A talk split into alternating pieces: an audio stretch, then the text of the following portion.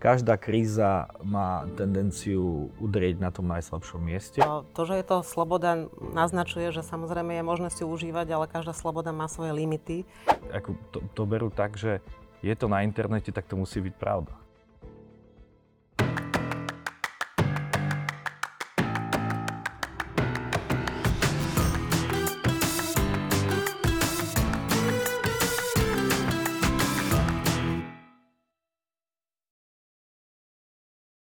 Dobrý deň. Prajem, vítam vás pri ďalšej epizóde série podcastov a videí s názvom Pokeci k veci. Dnes prijali do našho štúdia pozvanie dvaja hostia, pani docentka Erdešová a pán doktor Ďurica. Vítajte medzi nami.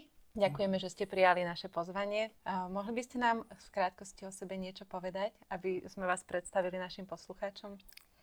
Pôsobím na fakulte práva Pán Európskej vysokej školy vlastne už 14. rok a vyučujem viaceré predmety k tej danej téme, ktorú budeme mať dnes na programe. To je asi medicínske právo najbližšie k tomu. Ďakujem. Moje meno je Stanislav Durica, som partnerom advokátskej kancelárie Dentons.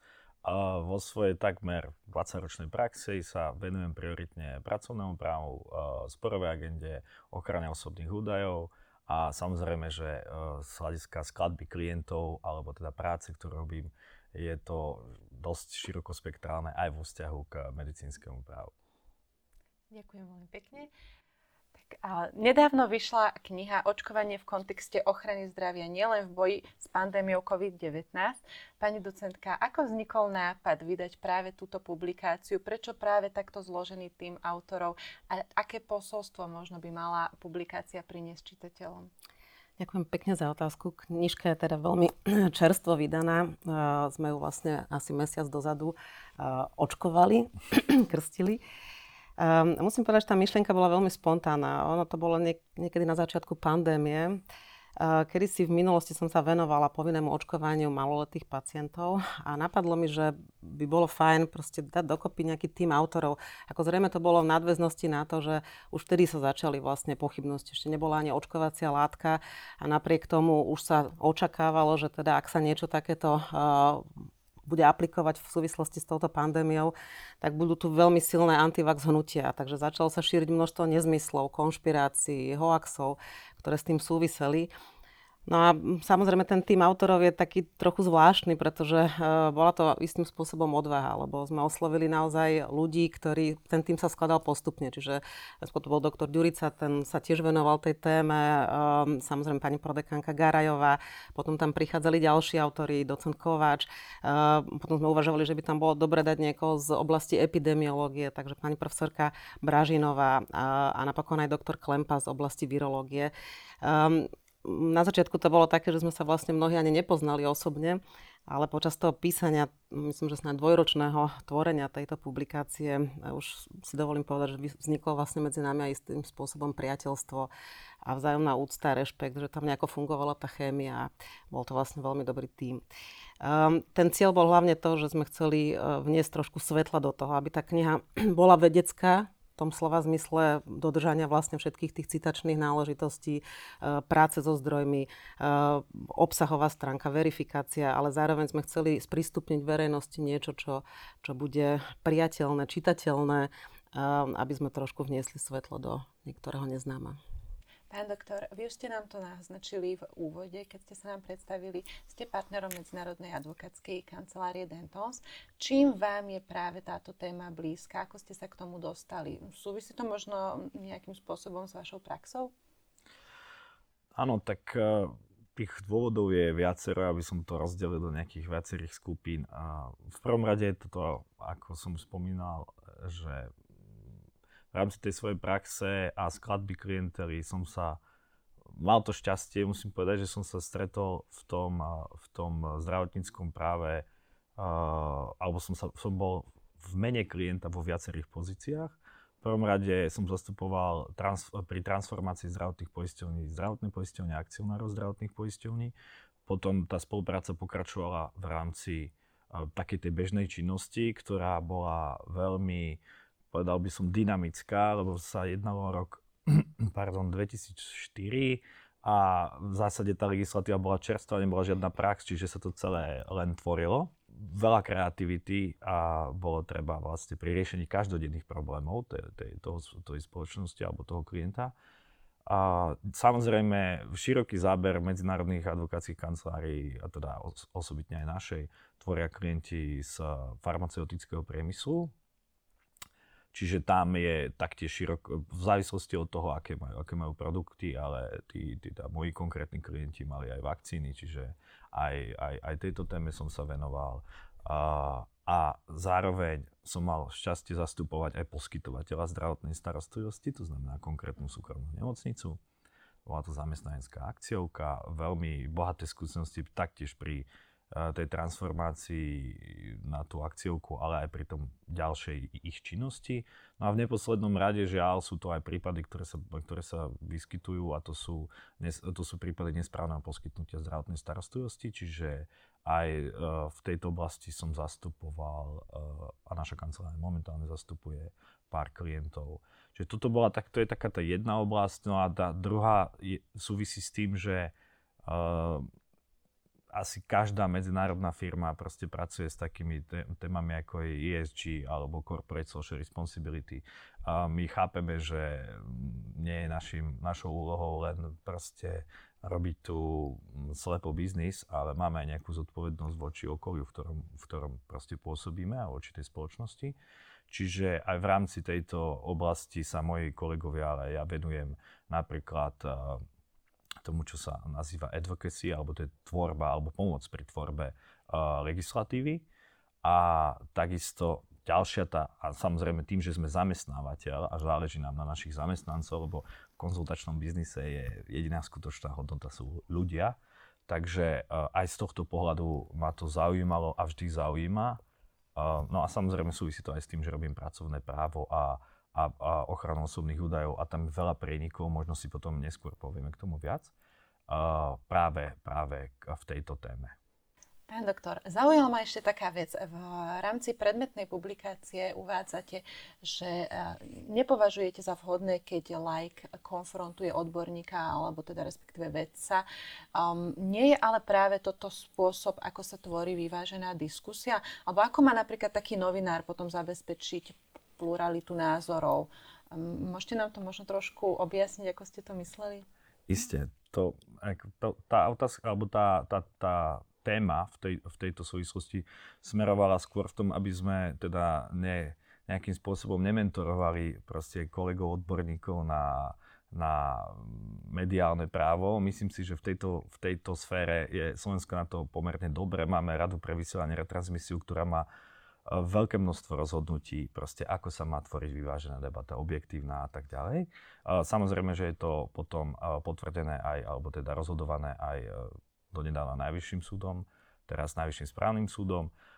Smerovalo to skôr k tomu, že sme počas, to, poč, alebo počas tých diskusí, ako sme tú knihu tvorili, sme si uvedomili, a reálne to bol ten život, že vlastne na rôznych fórach, a teraz nemyslím ako keby, že bežné, bežné televízie a bežných vysielateľov a bežné publikácie, dajme tomu tlačoviny, periodickú tlač a tak ďalej. Išlo skôr o to, že, že sme sa ocitli, v, alebo celá spoločnosť sa ocitla zrazu pod tlakom nejakých, nejakých takýchto uh, pseudo proste argumentov uh, nájdených na základe jedného článku a potom voľne šírených. A skutočne akože sme si uvedomili, že môže sa to zdať smiešne, ale existuje proste veľa, veľa ľudí, aj na Slovensku žiaľ, ktorí ako to, to berú tak, že je to na internete, tak to musí byť pravda. Hej? A toto je vlastne ako keby uh, jedna z tých línií uvažovania.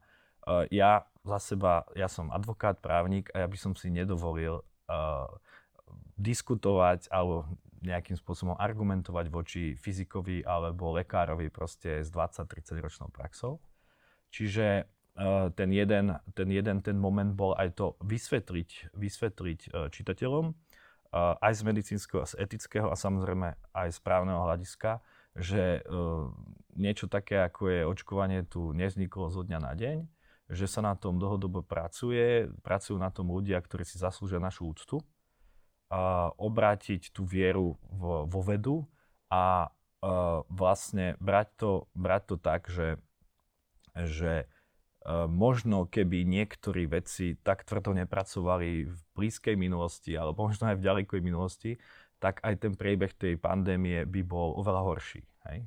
Že sami máme tú skúsenosť z začiatku 20. storočia, španielská chrypka, ten, ten priebeh uh, bol podstatne horší. A myslím si, že veľký, ako značný dôvod, prečo bol uh, horší, je ten, že tá vedecká obec nebola na takej úrovni, ako je vďaka Bohu dnes. Áno, tá sloboda prejavu je naozaj diskutovanou témou, najmä s ohľadom na udalosti posledných období.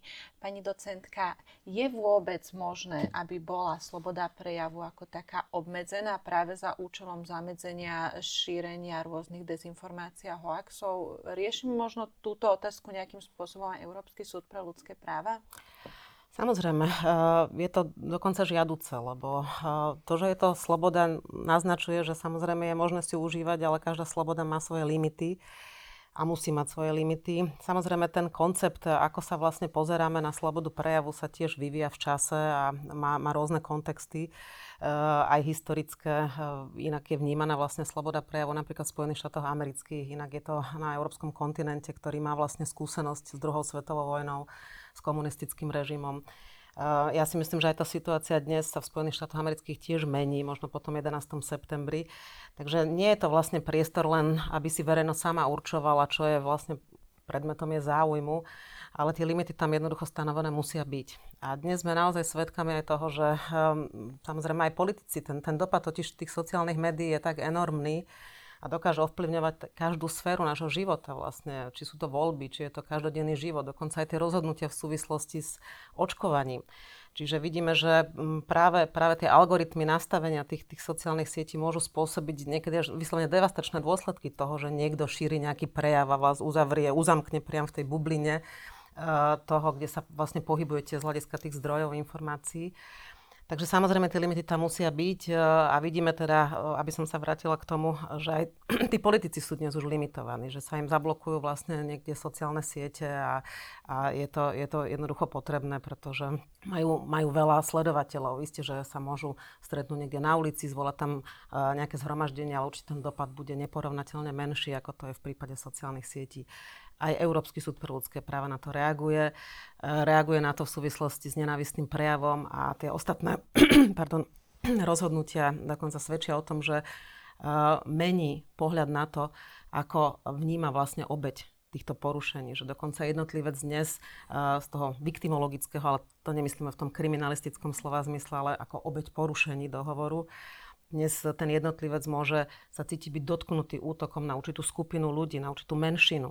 Áno, či už je to vlastne menšina um, nejaká etnická alebo, alebo sexuálna a podobne. Takže určite sa vlastne aj súdy musia prispôsobiť realite a niekde reagovať vlastne na tie sociálne siete. Veľmi by ma zaujímalo z vášho pohľadu, z takej tej perspektívy právnikov, ako sme podľa vás zvládli tú pandémiu? Vidíte tam možno nejaké pochybenia alebo rezervy v tom manažmente tej pandemickej situácie na Slovensku? No, ja si myslím, že strašne. Akože naozaj, ak, ak by sme to mali zhodnotiť teraz odstupom času, um, pri tom zvládaní tej pandémie bolo veľmi málo uh, skutočne manažerských, premyslených, racionálnych rozhodnutí. Bolo tam strašne veľa emotivity, uh, nekoncepčnosti, um, snahy vlastne zapačiť sa alebo ohúriť voliča, urobiť nejakú vlastnú cestu, vlastné riešenia. Pritom sa možno niekedy stačilo vlastne inšpirovať uh, inými úspešnými krajinami. Myslím si, že tam bol veľký problém z hľadiska komunikácie určitých opatrení. Myslím si, že uh, tie štáby, aj, aj to zloženie tých odborníkov, že ono vznikol taký zaujímavý paradox, že na jednej strane bolo nepochybné, že práve tí vedci sú tí, ktorí majú určovať tie pravidlá hry a súčasne, ako to už v politike býva, sa do toho miešali samozrejme aj rôzne zaujímavé skupiny a ani tie týmy, ako boli zložené, tie rozhodovacie, neboli vždy úplne proporčné, nezohľadňovali tých odborníkov, ktorých mali. Takže ja si myslím, že tam bolo veľa pochybení. Čoho dôsledkom je samozrejme aj to percento preočkovanosti, aj ten spôsob šírenia. Áno, ja žiaľ musím v tomto súhlasiť. Ono, ako poboje už každý generál, ako sa hovorí, ale pravda je taká, že uh, zo začiatku sme mali, ja si myslím, že také šťastie v nešťastí, že nás tá, tá skutočná tá prvá vlna hitla oveľa neskôr ako ostatné krajiny, možno je to otázka migrácie v danom období obyvateľov a tak ďalej. A, a na chvíľu sme uverili, že sme svetoví. Hej? A skutočne aj podľa tých štatistík sme boli svetoví, ale len veľmi chvíľu. A potom žiaľ eh, na tých eh, obetiach eh, si to vybral svoju daň. Ja keď som si to tak v retrospektíve hodnotil, tak skutočne málo, málo bolo ako keby takých, že situácií, kde ja ako pacient alebo obyvateľ Slovenska som mal pocit, že mm, tí kompetentní vedia, čo robia. A k tomu sa pridali, nechcem zachádzať do politiky, ale proste nejaké politické škriepky a tak ďalej. Reformovala sa vláda, reštartovala sa vláda. A mne osobne e, to zase len potvrdilo to, že každá kríza má tendenciu udrieť na tom najslabšom mieste a odhaliť proste tú spoločnosť a tie slabiny tej spoločnosti na kosť. A to, bola, to bol presne prípad, prípad náš. To, bola, to, bola, to, to je deficit komunikácie a, a korektnej a kultivovanej kultúrnej debaty a rešpektovanie samozrejme rozhodnutí a zdravotníctvo, stav zdravotníctva, to sa ukázalo ako, ako fakt kritické. Stále sa ukazuje, napriek tomu, že okolité krajiny robia práve v tomto medziobdobí alebo v príprave možno na, ne, na nejakú ďalšiu vlnu e, nejaké opatrenia.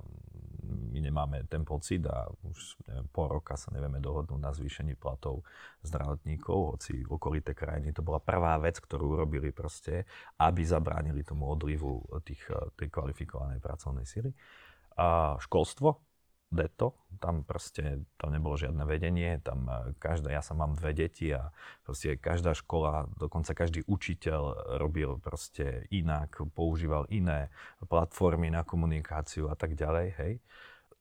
Kultúra, to je, to je ďalšia téma, no ja musím spomenúť aj, aj, aj rómskú komunitu, a tam sa v určitom momente proste ten nejaký taký ako keby hnev obrátil e, proste tým, týmto smerom. A to sú podľa mňa ako štyri najpodstatnejšie problémy tejto krajiny, v ktorej žijem od malička a ich, chcem žiť. A je fajn mať diálnice, infraštruktúru a informatizovanú spoločnosť, ale, ale keď príde kríza a ona príde, tak e, nás zase udrie na jednu z týchto, z týchto štyroch a možno na všetky oblasti. A chcem si len želať, aby to bolo v budúcnosti lepšie a aby sme zvládali takéto, takéto situácie lepšie. A musím úplne súhlasiť uh, s pani docentkou, že my v tom, ako si myslíme, aký sme svetoví, aký sme skvelí, tak veľakrát vymýšľame koleso. A toto je, toto je veľký problém tejto spoločnosti aj v otázke priamo súvisiacej s očkovaním. Či už povinné očkovanie, alebo veľmi peknú tému tam načal docent Kováč v tej, a veľmi pekne spracoval v tej našej knihe, a to je téma očkodňovacích schém v prípade, v prípade vlastne, alebo ako spôsob presvedčenia tých, ktorých, ktorí by nejakým spôsobom váhali s očkovaním žiaľ táto téma len ako keby tak vyletela niekedy v začiatkom zimy 2000. Docent to veľmi pekne spracoval a tam sme si, to bolo presne to, že tam sme si mohli prí, zobrať príklad nie zo možno Spojených štátov alebo z krajín Latinskej Ameriky, a už len tu z Rakúska, z Maďarska. To sú veci, ktoré oni už dávno majú a mohli sme sa poučiť. Napriek tomu sme uh, v snahe v, v nejak otvoriť túto tému začali, ale nedokončili. To bola podľa mňa jedna, jedna z veľkých chýb, ktorá sa ako v tom, v tom, tom kontexte celého toho procesu urobila. Pán doktor, považujete za akceptovateľné nariadiť povinné očkovanie e, počas pandémie, akú, akú sme zažili s ochorením COVID-19? Rozoberáte v rámci publikácie, o ktorej sa rozprávame, aj legislatívny rámec na Slovensku v otázke očkovania. Je vôbec možné nariadiť niečo, čo zasiahne do telesnej integrity pacienta takýmto spôsobom? Tak áno, ja tú tému rozoberáme v jednej z tých kapitol. Ono nie je to nič. Ja osobne si myslím, že áno, čiže jednoduchá odpoveď na tú otázku bola áno. a v čase, v čase, v kritickom čase takéto pandémie za účelom ochrany nielen bežných jedincov, ale práve slabších jedincov, ktorí nemajú tú, ktorí nemajú tú možnosť sa zaočkovať zo zdravotných dôvodov. A je to podľa mňa akceptovateľné a, a ústavne komfortné. Navyše nie je to nič nové. My máme povinné očkovanie uh, v súčasnosti v prípade, v prípade, alebo ako prevenciu voči iným ochoreniam. Čiže veľmi stručne sú krajiny, ktoré po, povinné očkovanie zaviedli. My sme, ja som tak trošku dúfal, že, že aj Slovenská republika sa dostane do tejto skupiny krajín. Žiaľ, nepodarilo sa to uh, možno aj práve preto, že to nie je len také čierno-biele, ale proste tam treba vysvetľovaciu kampaň, uh, napríklad aj ten odškodňovací mechanizmus predstaviť a tak ďalej. Čiže uh, zaviesť, lebo ono je to, v konečnom dôsledku je to vždy ako keby aj otázka tých sankcií za to. Hej. To, to vlastne a myslím, že mm, a pani docentka aj jedna, aj druhá veľmi dobre rozobrali, ako sa Európsky súd pre ľudské práva proste vysporiadal s touto otázkou v prípade iných, e, povinného očkovania, v prípade iných na iné ochorenia. Čiže uh, áno. Ja možno nadviažem na, na to, čo hovorí pán doktor, lebo presne ako spomínal, ako my máme to vlastne v legislatíve. My v podstate nemusíme ani vymýšľať ten spôsob, vlastne ten spôsob, ako, ako by sa to malo realizovať legislatívne, je veľmi jednoduchý. Áno? Čiže ide skratko cez ten zákon, ktorý máme, alebo sa to dá urobiť vlastne aj výhľaškou. Čiže ten čas sme asi prepasli, lebo ten bol počas tej pandémie a je to, je to zrejme aj veľká škoda, lebo um, isté, že ak tam bola pochybnosť uh, ohľadom dobrovoľnosti, je to veľmi zaujímavé, že v krajinách, kde je väčšia miera preočkovanosti, nikdy ani nebolo potrebné zavádzať uh, povinné očkovanie a tí, tí ľudia vlastne dobrovoľne sa chodili zaočkovať, pretože to vnímali, že jednoducho, keď je to odporúčané lekármi a autoritami, tak je to niečo, čo majú následovať, čo sa u nás vlastne nestalo. Takže... A, nie, áno, a nie je to len otázka ako keby takých, by som povedal, že vyspelých krajín. Hej, ako ono skutočne, ako, uh, myslím, že, myslím, že tam bol jeden z tých prípadov Mauritius, hej, čo isto nemôžeme ho porovnávať s Anglickom z hľadiska ako keby vyspelosti. A to, a to percento zaočkovanosti je veľmi podobné, ako je na, vysoko na 90% určitých vekových skupín a tam 95%. Čiže a, a, a možno, že aj vzhľadom na tú klímu a také tie obmedzenia, ako sme znášali uh, tie respirátory a, a, a, tieto, a rúška, Uh, oni tam majú, myslím si, že z tohto pohľadu oveľa horšiu klímu, hej, čiže viac tepla, viac, viac uh, vlhkosti a napriek tomu proste, myslím, že dodnes tam majú zavedené tieto, tieto opatrenia a, a funguje to. Myslím si, že to môže súvisieť aj s tým, že je tam oveľa väčšia miera akceptácie uh, inštitúcií, väčšia dôvera v inštitúcie, čo u nás uh, je veľmi nízka a stále klesá. Pani docentka, vy ste sa vyjadrili uh, v súvislosti s povinným očkovaním, že to považujete za bioeticky priateľné. Mohli by ste našim poslucháčom vysvetliť, ako ste to mysleli? Samozrejme, tak bioetika je uh, veľmi zaujímavou oblasťou, uh, kde sa hlási o slovo tak právo, ako aj filozofia, etika, samozrejme medicína a mnohé ďalšie odbory. Um, tie bioetické východiska vo vzťahu k povinnému očkovaniu vychádzajú jednak z toho, že samozrejme tá bioetika, keď vznikala v 60. 70. rokoch minulého storočia, tak vlastne nadvezovala na biomedicínsky výskum. Áno, čiže viac menej sa týkala jednotlivca a realizácie jeho individuálnych práv. A čo je veľmi zaujímavý koncept a práve v súvislosti s pandémiou prichádza vlastne nárad e, úvaha nad tým, že do akej miery je tu daný ten aspekt takého sociál, sociálneho, akési sociálnej solidarity. A on vlastne zaznieva už aj z rozhodnutia Európskeho súdu pre ľudské práva, čo je vlastne možno prvýkrát historicky, že súd sa vlastne vyjadruje aj k otázkam sociálnych práv, pretože tie vôbec nie sú súčasťou dohovoru. Ale práve v súvislosti s očkovaním hovorí o tom, že ten jednotlivec vlastne, ak chce požívať tie um, statky, ak chce požívať to verejné dobro, ktoré je pri poskytovaní zdravotnej starostlivosti, ak očakáva že mu bude poskytnutá tá zdravotná starostlivosť, tak musí vlastne sám prispievať do toho spoločného tým, že sa dá zaočkovať, pretože inak sa vlastne nevybuduje, nevybuduje nejaká kolektívna imunita, inak sa bude ďalej šíriť tá nákaza, pre niekoho môže predstavovať ľahší priebeh, pre iného dokonca smrteľné následky, takže je to vlastne otázka akého si rešpektu. Takže to je to bioetické východisko a samozrejme ten základný protiargument je, že ja ne, netúžim byť, zaoč- ja teda nechcem byť zaočkovaný, odmietam očkovanie, pretože nechcem ani poskytovanie zdravotnej starostlivosti. Ad absurdum by to znamenalo, že si vlastne ani neprivoláte RZPčku a budete žiť na opustenom ostrove, že si vlastne dobrovoľne v tom, tom absurdnom argumente volíte smrť pred životom.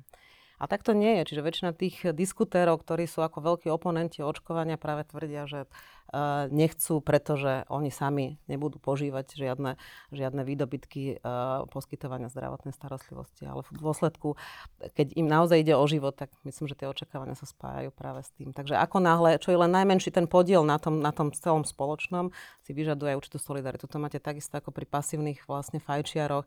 Aj tam sú obmedzenia, je to celkom niečo prirodzené. Takisto vám niekto odporúča, aby ste použili bezpečnostný pás v aute, pretože máte predchádzať vlastne ochranu, tak prečo, keď to máme k dispozícii dokonca zdarma, čo je tiež veľmi dôležité ináč východisko, že tie očkovacie látky sú vlastne poskytované zdarma, tak je to forma vlastne, ako sa chrániť, tak môže, môže byť nariadená ako povinná. Ešte taká záverečná otázka smerovaná na vás oboch. Aké poučenie by sme si možno mali zobrať pre prípady budúcich pandémií alebo pre opakujúce sa e, ďalšie vlny ochorenia COVID-19? Aby sme na záver nezneli nejako tak pesimisticky a negativisticky, tak ako treba veriť, že že tých poučení je, tá, je tam veľa. Samozrejme, treba komunikovať, komunikovať s vedcami. Uh, to, čo pán doktor hovoril tiež, to je jedna veľká, veľká dilema, že teda ako to spraviť tak, aby dostal priestor uh, do diskusie. Každý, kto k nej má relevantne čo povedať, ale to, že má napríklad niekto vyštudovanú medicínu, ešte neznamená, že sa môže vyjadrať ku každému odboru medicíny. Čiže volať do tímov naozaj odborníkov pre príslušnú danú oblasť, ktorí tam majú skúsenosti, ktorí majú za sebou vedeckú prácu a rozumejú tým témam. Viac manažersky, lepšia komunikácia, jasnejšia. A treba len veriť, že teraz sme sa naozaj takto aj poučili a že nebudeme opakovať tie isté chyby. No ja tiež dúfam, že najbližšie, alebo teda v mojom živote, ale, alebo v tomto storočí nás nečaká ďalšia podobná pandémia. A každý z nás sa samozrejme na tou otázkou zamýšľa a si to tak nejak hodnotí, lebo oveľa nás to pripravilo ale veľa nám to aj dalo. Otázka je, že čo, ja nechcem, aby také, on sa hovorí, že pamäť podlieha spomienkovému optimizmu, takže nechcem, aby sme zabudli na tie veci, ktoré nás práve nutia uvažovať a, a, a pochybovať o veciach a, a posúvať vlastne to, to zmyšľanie. Ale ja by som povedal, že, že a nechcem, aby to znelo, že naša generácia, nebude aj staršie generácie už v tomto nemajú čo prispieť, ale ale skutočne som presvedčený o tom, že jeden zo základných, alebo základnú vec, ktorú by sme mali zmeniť, a to je proste začať u, u malých detí. Hej? Začať pri výchove, skutočne si vážiť prácu učiteľov, ktorí mnohokrát urobili ako vo veľkom nasadení veľký kus práce v kritickej situácii a začať tie deti snažiť sa na tých školách, aby, aby viac kriticky mysleli, aby pracovali s tým. Lebo toto je už doba, do ktorej sú oni vychovávaní tak, tak od malička. Hej. My, sme, my sme na ňu nabehli, lebo ja keď, keď sme boli my na strednej škole a vysokej škole, tak tá oblasť tých sociálnych médií a celkovo proste tejto, tejto, mm, tejto sféry komunikácie medzi ľuďmi nebola tak rozvinutá, čiže my sme do nej naskočili nejako, ale oni už v nej žijú a, a budú v nej žiť pravdepodobne celý svoj život. Čiže aby vedeli odlišovať, aby mali, mali úctu vo vedu, aby možno veľa z nich práve mm, táto situácia inšpirovala k tomu, že pôjdu vedec, vedeckým smerom, alebo proste, že sa tomu budú venovať. E, no a, a samozrejme, toto, toto je asi pre mňa také, že naj, najväčšie, najväčšie želanie, aby, aby um, to bolo ľahšie zvládnutelné práve pre toto. Ono to potrvá, ne, ne, ne, takéto veci netrvajú 5-10 rokov. Ďakujeme veľmi pekne, veľmi si vážime, že ste si našli čas a prijali pozvanie do nášho štúdia. Ďakujeme. Ďakujeme pekne za pozvanie. Ďakujeme. Ďakujeme veľmi pekne aj vám všetci diváci a poslucháči. Pokiaľ sa vám dnešný diel páčil, neváhajte nás odoberať na našom YouTube kanále. Pokiaľ by vás zaujímali nejaké dodatočné témy z oblasti práva, neváhajte nám zanechať komentár, radi sa im budeme venovať v ďalších epizódach. Ďakujeme.